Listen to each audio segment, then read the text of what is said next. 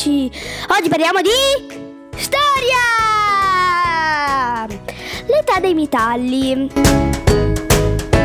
Circa 8000 anni fa gli uomini fecero un'altra importante scoperta.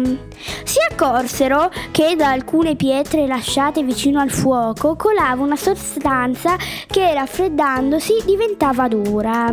Era il primo passo verso la scoperta dei metalli e della loro lavorazione.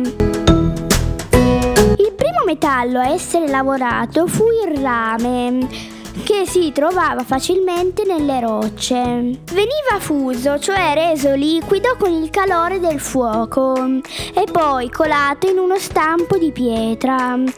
Quando si era raffreddato veniva distaccato dallo stampo e rifinito. La lavorazione dei metalli era svolta da artigiani specializzati, i fabbri. Rame furono lavorati l'oro, lo stagno, l'argento e il piombo. I fabbri scoprirono poi che fondendo insieme rame e stagno si otteneva un metallo più resistente, il bronzo.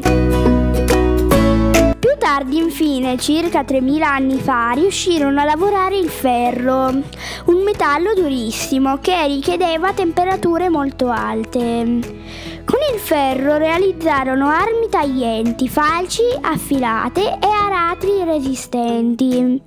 Per queste nuove scoperte e invenzioni, l'ultima parte del Neolitico viene, viene chiamata anche l'età dei metalli.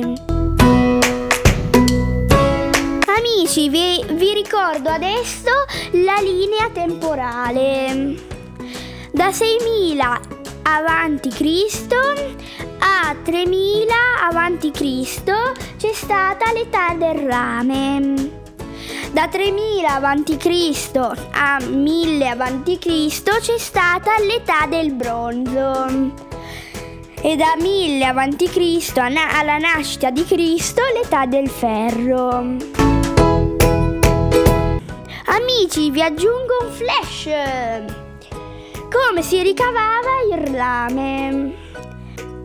1 la fusione, 2 la colatura, 3 distacco e 4 finitura. Ciao amici, al prossimo podcast!